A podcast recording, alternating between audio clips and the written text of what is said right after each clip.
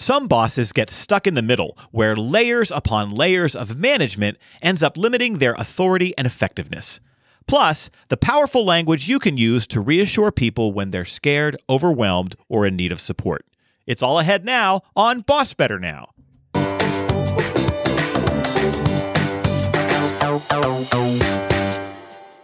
You're listening to Boss Better Now. Please welcome speaker, author, and scent deprived podcaster, Joe Mull. Alas, Oh, after 20 months of being as careful as possible, of being fully vaccinated, a few weeks ago, COVID arrived to the Mull household. It's true. My daughter started symptoms on a Monday and tested positive the next day. We ran and grabbed the other two kids out of their respective schools and we went into lockdown. Then Henry, our youngest, got symptoms and tested positive two days later. And for a week, it was just the two of them. And their symptoms were relatively mild, right? Some coughing, some sore throat. My daughter had a fever for two days, and um, we were trying to isolate. We wore masks in the house twenty, you know, not twenty four hours. We didn't sleep with them on, but but any other time we were awake, we had them on. yeah. And then my wife tested positive. Hmm. And so it was like Miles and I and everybody else. And so we were kind of separating.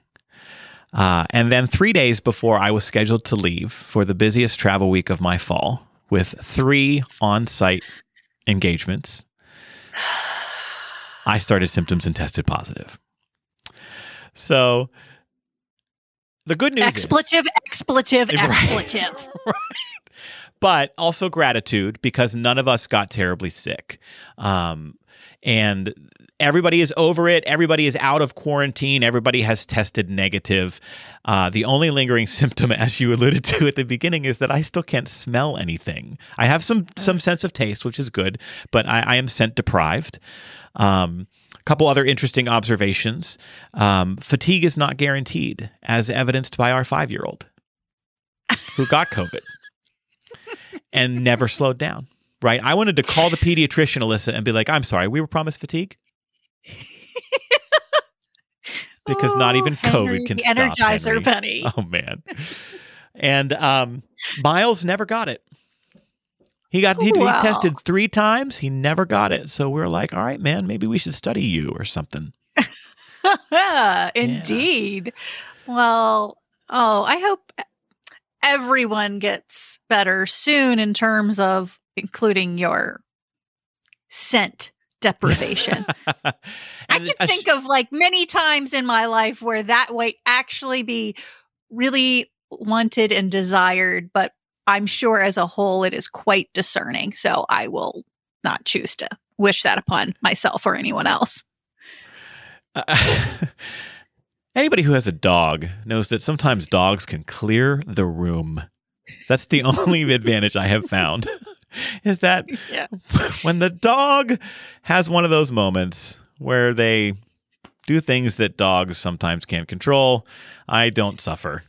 Now I'll still want the sense of smell back though soon. I and I was reading about it because when it first happened, I was like, oh, okay, yeah, this will be a couple of days, but maybe not. Like it, the average person, it takes three weeks Oh, for their sense of smell to return. And um, I, I am at like week four, I think, yeah. at this point.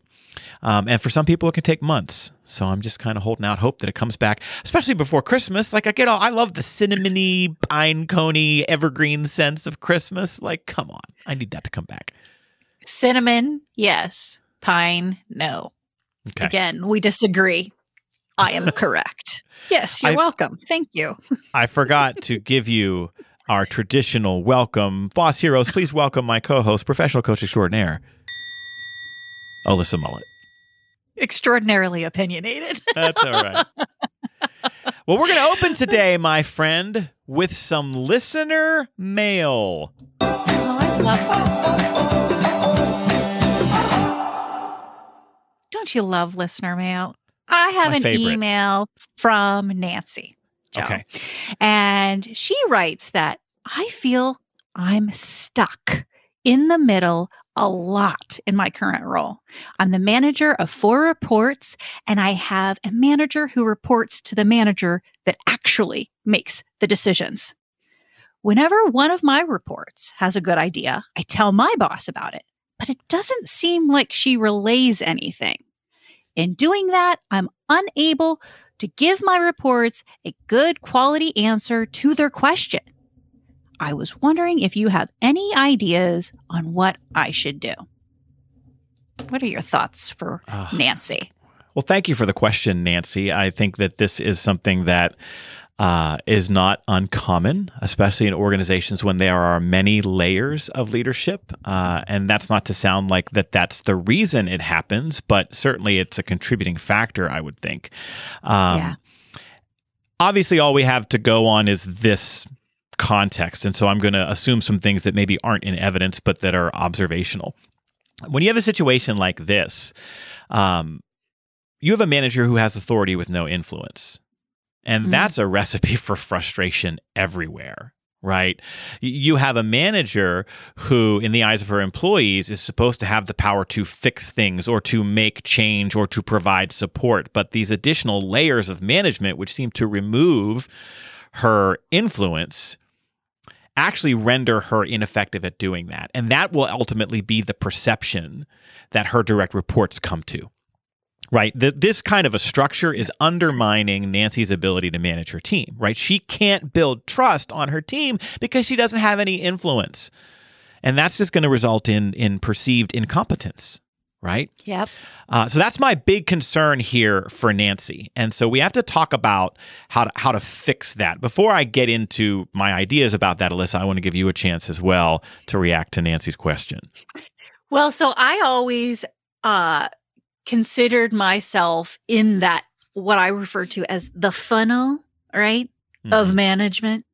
And it was I thought essential to my job to be a filter, both up Yeah. and down, right? But that filter can get clogged the heck up and it can be really treacherous to get anything done, to feel any sense of accomplishment. But to your point, a large part of what I think the struggle with the filter is, is that you have these balances between responsibility and the authority Mhm. to actually effectuate change. And that the filter to that can't be through another person. They have to reside in the same person. The responsibility to fix it and the authority to fix it has to be able to be accomplished in the same person. And so whenever the management structure does not allow for that to be conducive and seamless, that's exactly a recipe for disaster. So Right. well, how do we give some hope to Yeah. Nancy about the filter and the hierarchy and the responsibility and the authority and all of the rest of those things? Well, if Nancy were sitting here, I, I'd have some questions for her about have you given voice to this? Have you asked for some more of that authority? Have do you have the kind of relationship with these people cl- farther up on the org chart where you can say to them, "This isn't working," and let me give you some examples of why, and where you can acknowledge that they also are dedicated, well-intentioned leaders but that maybe Yeah. it's this structure, maybe it's these layers that are doing harm. And so, how can we figure out a plan so, for for you to pass down some additional authority or responsibility or influence to me, which is going to serve us all better, right? It's going to cut down on the amount of time that they spend worrying about her team because now she's not bringing as many things to them. It's going to better serve these four direct reports, uh, and it's going to create a more fulfilling work experience for Nancy. She's actually going to get to lead. She's actually going to to to be empowered to do that. And so that's that's kind of my first reaction here. But but let's assume maybe that this is a sensitive thing. Let's assume that maybe we have some folks on the org chart who are trying to hold on to power, who want to be those decision makers, who want to limit Nancy's ability to Mhm. operate maybe with some more autonomy. Um, so one of the things that I would suggest, Nancy, is that, and this isn't fun, but it's it's probably the necessary thing to do, which is that you need to be dogged about getting answers to your questions for your team, right? Mm-hmm. So what I gathered from your email is you you fly a, a question up the flagpole and then you never hear anything back and that is insanely frustrating. Um, yeah. But you might need to get a little pesky about it, right? You might need to keep going back to those folks and saying, "Hey, I still need an answer to that question," and "Hey, uh, what do you think about that question?" and "Hey, when can I expect to get an answer to that question?" And you're doing that as an advocate for your personnel, so don't let it go. Is one of my first hmm. pieces of advice. I have a couple other thoughts here on this, Alyssa, but let me let me volley back to you to get your thoughts. So my, my first thought would be. Um, make it less optimal, uh, make it m- for them to put you in that holding pattern, mm. make it easier for them to let you fix it. So when mm. you're in those conversations and you're presenting the problem and you're presenting the solution, do it just that. Say, here's the problem. Here's what we've come up with to, to solve it. I'm going to go ahead and implement that on D, D, D, D, D, D, D, D, D. Yeah. All right. So, and then again, depends upon the relationship, but you know the saying of, uh, I know where uh, you're going. I totally know where you're going. Do it. Rather than asking for permission, you yep. ask for forgiveness. Yep. Um, and as an HR person, I say hell yes to this philosophy. um, I was. Did you see me writing a note like with my pen here? Yes. I, I was literally writing that phrase as you started to say it. That there may be some times when she says they had this question. I told them to do this. Hope that's okay. Yep. Yes. Make it less available for those layers to interact between the problem and the solution. All right. Yeah, that's, maybe that's number one. That's an interesting angle here. Maybe Nancy's not taking the power. Maybe Nancy's not not um, you know just operating uh, with the, the, kind of autonomy that she could. Maybe she needs to reach out and grab it a little bit. Uh, no offense, Nancy. Yeah. Maybe that's the case here, um, but that's certainly an angle. Keep going, Alyssa. So my my next one was if if all of those avenues are kind of exhausted and you still are in this kind of purgatory of not getting anything through, right? I experienced this quite routinely in a in a very large hierarchy. And so I had to get real with the communication that was going down mm-hmm. from me to my team. And your level of authenticity with that is just that what you're comfortable with. But for me, it was being able to say, listen, this is what I've done since you brought this to my attention. This is how I've approached it. This is how I was hopeful that it could be resolved. And I still am at this spot with it. And I will continue to do X, Y, and Z. But unfortunately, I I do not have the authority I need in order to, to fix this problem for us. Yeah. Yeah, you name it and you say, listen, you know, if you want me to be effective in this role, there are some things I need that I'm not getting. And you know, we create line of sight between Nancy's concerns and what it's costing them. Like when we think about these other two managers uh, higher up, what do they care about? What's most important to them? What have they been talking about as important in your management meetings, Nancy? Can you connect the dots between the, the power that you need the changes to information communication, the changes to timeline, whatever it is you want them to do differently, if you can connect the dots between those couple of behaviors and these things that are really important to them, you're much more likely to get their buy in to show up in the ways that you need them to, right? If they're constantly harping in meetings on, the the schedule or people being on time or revenue or customer service scores you know to be able to say listen, when I'm not able to answer these questions or or get timely responses, it impacts customer service scores in this way. You are actually engineering some buy-in from them around the things that you're asking them to do. Uh, so I'm very much with you on that, Alyssa. Yeah. I when you're talking, it just made me again take another note to say I use this strategy um, also in dealing with my boss's boss. You know, mm-hmm. um, where you you you know that thing that's like their thing, and you're like, I know how important time management or I know how important X is to yeah. you, so I blah blah blah.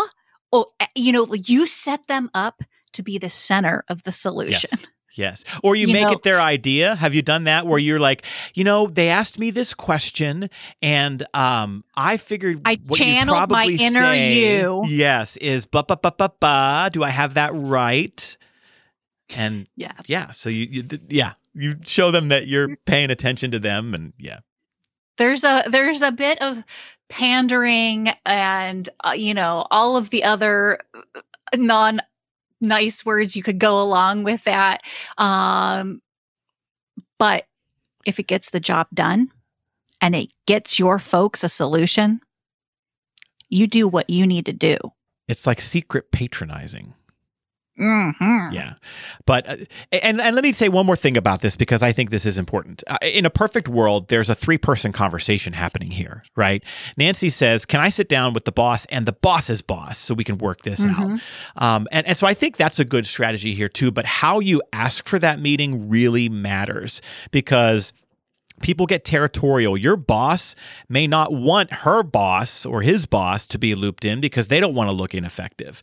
And so, yep. one thing you could consider doing, Nancy, is send an email to both of them and ask for a mentorship meeting. Say, you know, I, I just want to connect with both of you to get some advice about where things stand with a team currently and, and just to get your insights about some some things that I'm trying to navigate. And so setting it up in this way as like a mentorship thing, it might proactively prevent any of that territorialness or defensiveness that could be triggered um, when you go over your boss's head to say, I want to meet with both of you. Mm-hmm. And if you mm-hmm. have that conversation, you can still do some of the things that we're talking about here today, which is I wanted to get your feedback because I feel like I can do this and I can't do this. Um, and I know that, and, and you assume good intent, right? You know, I know you both have a lot of things vying for your attention and I know you want us all to be successful. So I just wanted to figure out if we could come up with some understanding and, and all leave with a, a plan. Uh, and then you have that conversation. And then before it's over, ask if it would be okay to do recurring check ins and to maybe do the yeah. mentorship meeting like that once a quarter to talk about how things are going. Uh, I, I think that can also be a way around this for you, Nancy. Yeah. Good luck, Nancy. And thank you for the question, Nancy. And, and what do you think, Boss Heroes? We want to hear from you. We want to hear both your reactions to what you've heard from us today. And we, of course, welcome your questions and ideas for future episodes. If you're watching this episode online, well, you can just drop a comment below the video or the streaming player. Or if you want to submit a question or share a comment, you can email the show at bossbetternow at gmail.com. We arrive now, my friends, at our camaraderie question of the week. Bosses build camaraderie on teams by making it easier for people to find things in common with each other. That's why here on our show, every week, we give you a question you can use at meetings to facilitate connection and build camaraderie. I saw this question on Twitter Alyssa. Uh, that was a response to a celebrity that I follow who jumped on and said, Hey, I'm hanging out at an airport for an hour. Ask me anything. And somebody asked, What was the last thing you did that gave you butterflies? And I thought, Ooh, that's a cool question. I'm snagging that one. So shout out to that person on Twitter for the idea. So that's our question. What was the last thing you did that gave you butterflies? Oh, uh, this is so timely uh, because it literally happened in the last two weeks. Uh-huh. Um, I hit publish on this little thing right here that I'm holding. Uh, and for folks that are listening to us rather than watching us, um, I am holding my own journal that I created called I Am Learning Pocket Journal. And it is a small pocket journal uh, that records um, your notes about what you're reading, what you're listening to in terms of this awesome podcast and others that you might find helpful. And then opportunity for you to record notes about therapy, whether that's actually in a therapist's office or however you receive therapeutic input.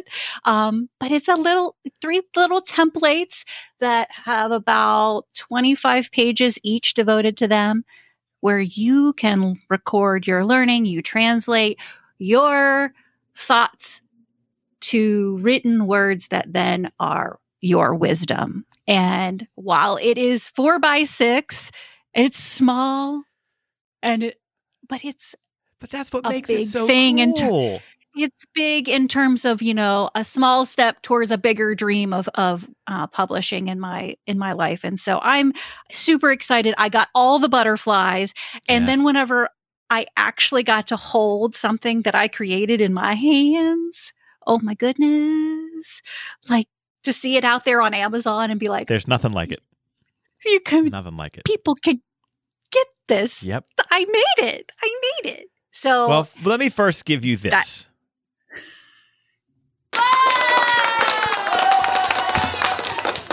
Drop in the applause. I know the work that goes into creating something like this, and I'm so proud of you, my friend, because this is not something that that you, as you've shared, comes easily to you to create Yeah. this kind of thing and put it out there in the world. And so I'm so proud of you, and I want to tell our boss heroes just how extremely humble uh, my fantastic co-host is.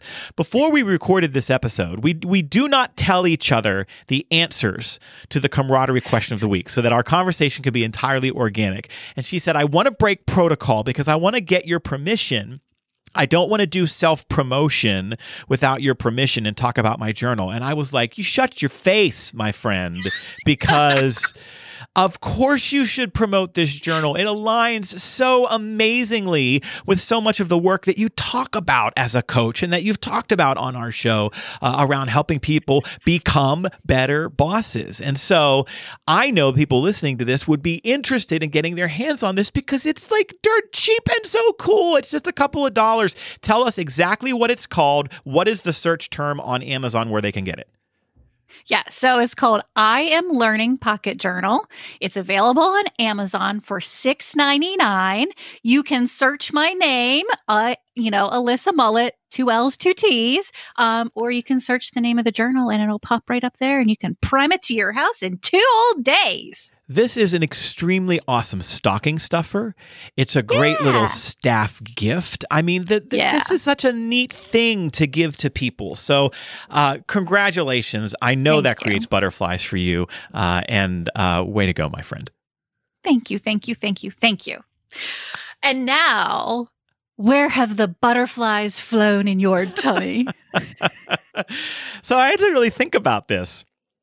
And I realized that the last time I really experienced butterflies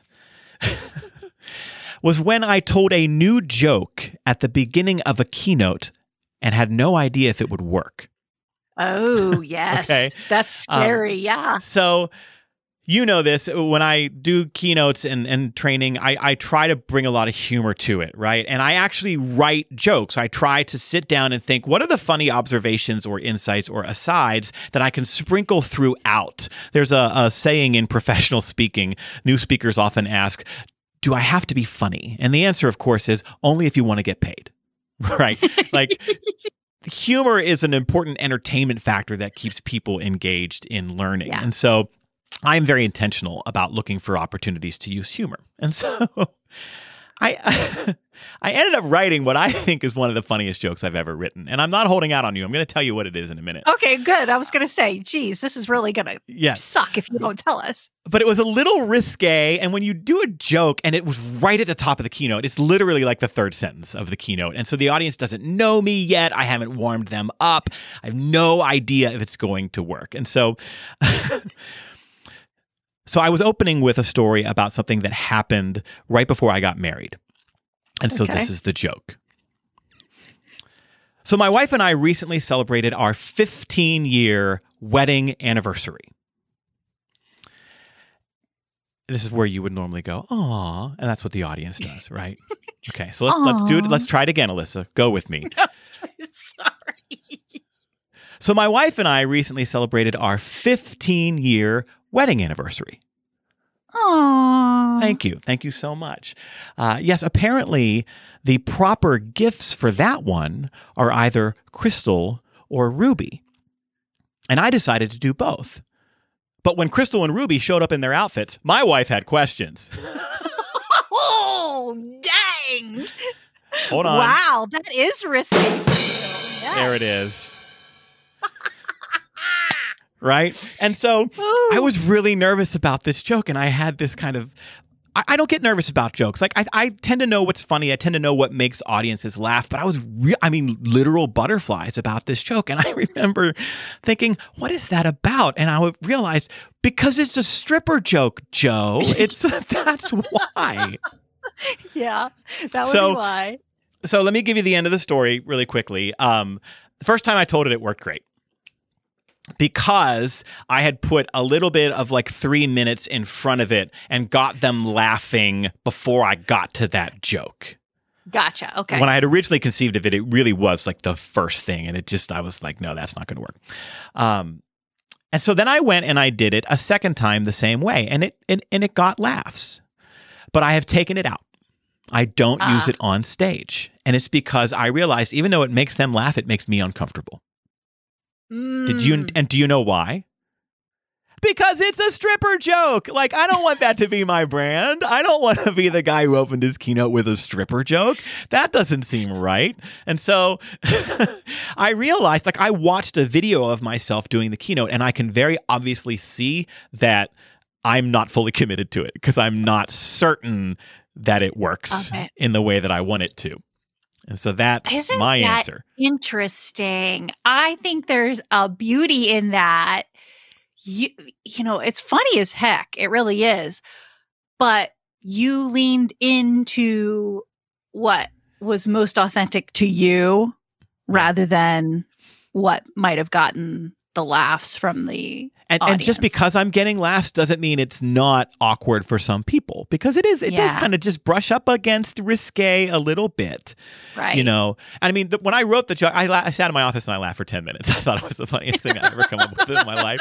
And then I called my wife and I was like, "I have to tell you this joke," and she roared because, of course, she did. And uh, you know, she laughs at every single one of my jokes. She's the only one. That's why we're together. Um, and then I called Jamie and I told Jamie the joke and she laughed. And I'm like, okay, maybe this is okay. And it wasn't until I told it on stage that I was like, oh yeah, there's something internal for you that's making you not love this. And so we're gonna we're gonna toss it.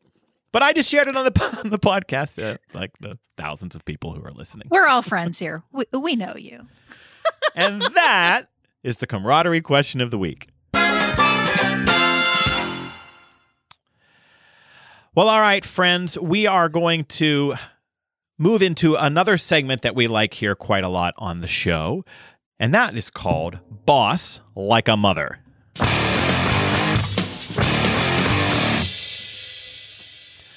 So, Alyssa, I wanted to share with you a little bit more, uh, and and with our boss heroes, a little bit more about uh, the whole COVID experience in our house because it actually uh, sort of reinforced a lesson for me around leading people and how we show up as bosses that I think is important to give voice to.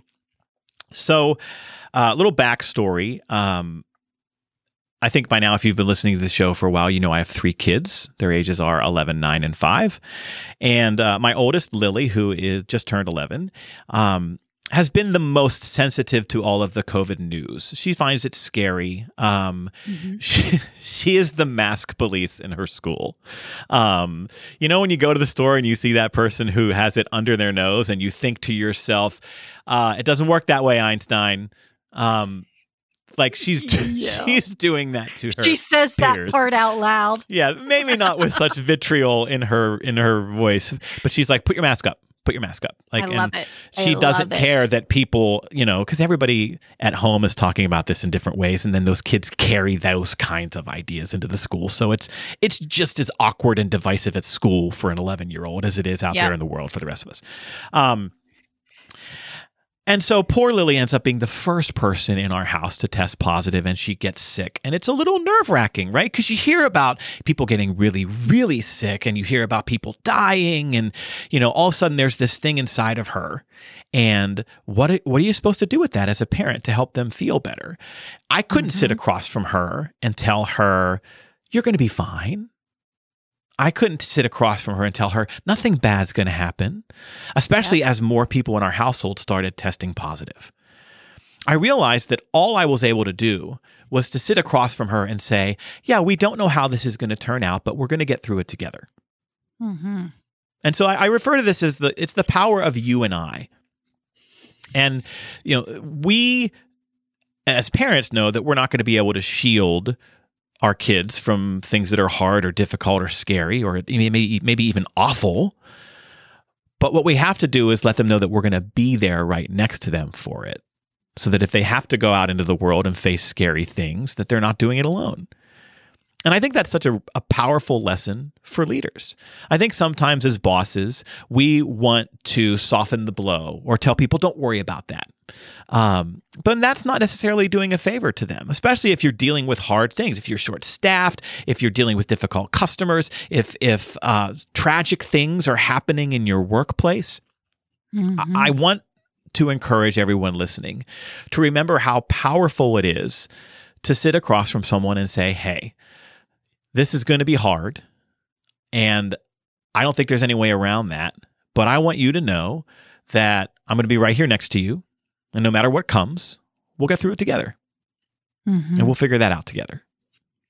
It's the power of you and I and not you alone. And so shout out to uh, to my crew for, you know, putting me in the position to have to have those conversations with them and and kind of noticing and remembering how important those conversations can be for leaders too. So beautiful. Thank you. I imagine you have to have those kinds of conversations with your guy. I do. Um, he is um, as fierce as he is. He's also quite uh, sensitive, and so it's a matter of trying to, at his age, which he's seven, helping him to establish some kind of balance mm-hmm. within himself, like creating the structure that there needs to be balance between uh, concern and control and mm-hmm. fun and healthful uh, meaning mind body soul yeah. the whole shebango and so trying to even just introduce the concepts of there needs to be this thing of balance and really mommy and daddy can try to do as much as possible. Um, and insert substitute management can do as much as possible, you know, but ultimately, you know, this is the structure and here's how I can help you through that. And here's what I can illuminate for you. And here's what I can talk to you about in terms of perspectives on each one of these things and and, and, and just be your partner yeah. and your parent and you're a leader in the process holding that hand expect. literally figuratively yeah. And, yeah. and even sometimes just shining a light on what the hard is going to be like right when when we had to run the whole crew down to the testing site and everybody had to get nasal swabbed. You know, if our five year old Henry hadn't been nasal swabbed before, uh, we knew that was going to be weird for him. And so we said, well, let's. Let's show you what this is going to be like. I sat in the living room with him and I showed him a Q-tip and I showed him how I, I did it in my nose and that's what they're going to do to them. And he's like, I don't want them put that in my nose. And Yep, I understand that, buddy. And so then I, I pulled Miles aside on the way and I was like, hey, listen, man, when we get there, um, I want Henry to watch you get your nasal swab. And I know it's not yeah. comfortable and it tickles a little bit, but just be cool because you're going to show him that it's not scary. And, yeah. you know, he's nine, so he's kind of trapped in between like, okay, and, oh why does everything I do have to be about Henry? You know, um, but it worked. You know, we we got there, and I did mine, and and Miles did his, and Henry watched, and then Henry did his, and it was okay. And so, kind of shining a light on, yep, we're we're all going to tackle this hard thing together, and let's just be clear with each other about how hard it's going to be, and then we know what to expect, and we're all going to do it together. I, I think that's really powerful stuff. Yes, agreed, agreed, agreed. So don't forget, friends, to boss like a mother.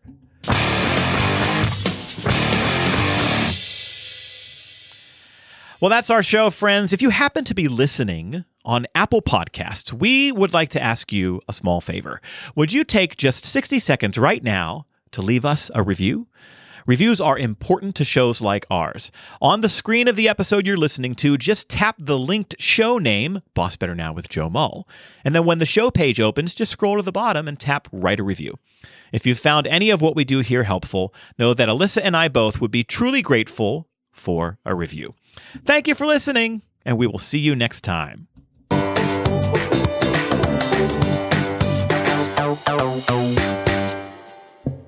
This show is sponsored by Joe Mull and Associates. Remember, commitment comes from better bosses.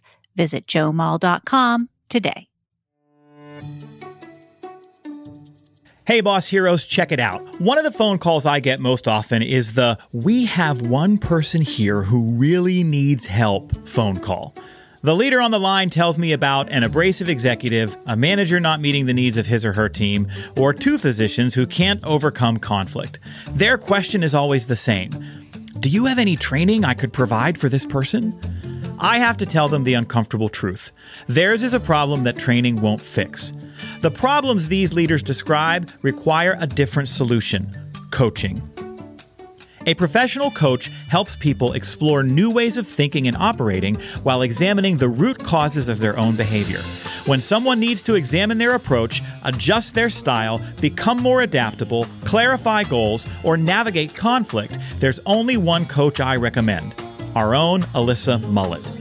Alyssa is a professional and executive coach who works one on one with clients to tackle the issues that live behind closed doors.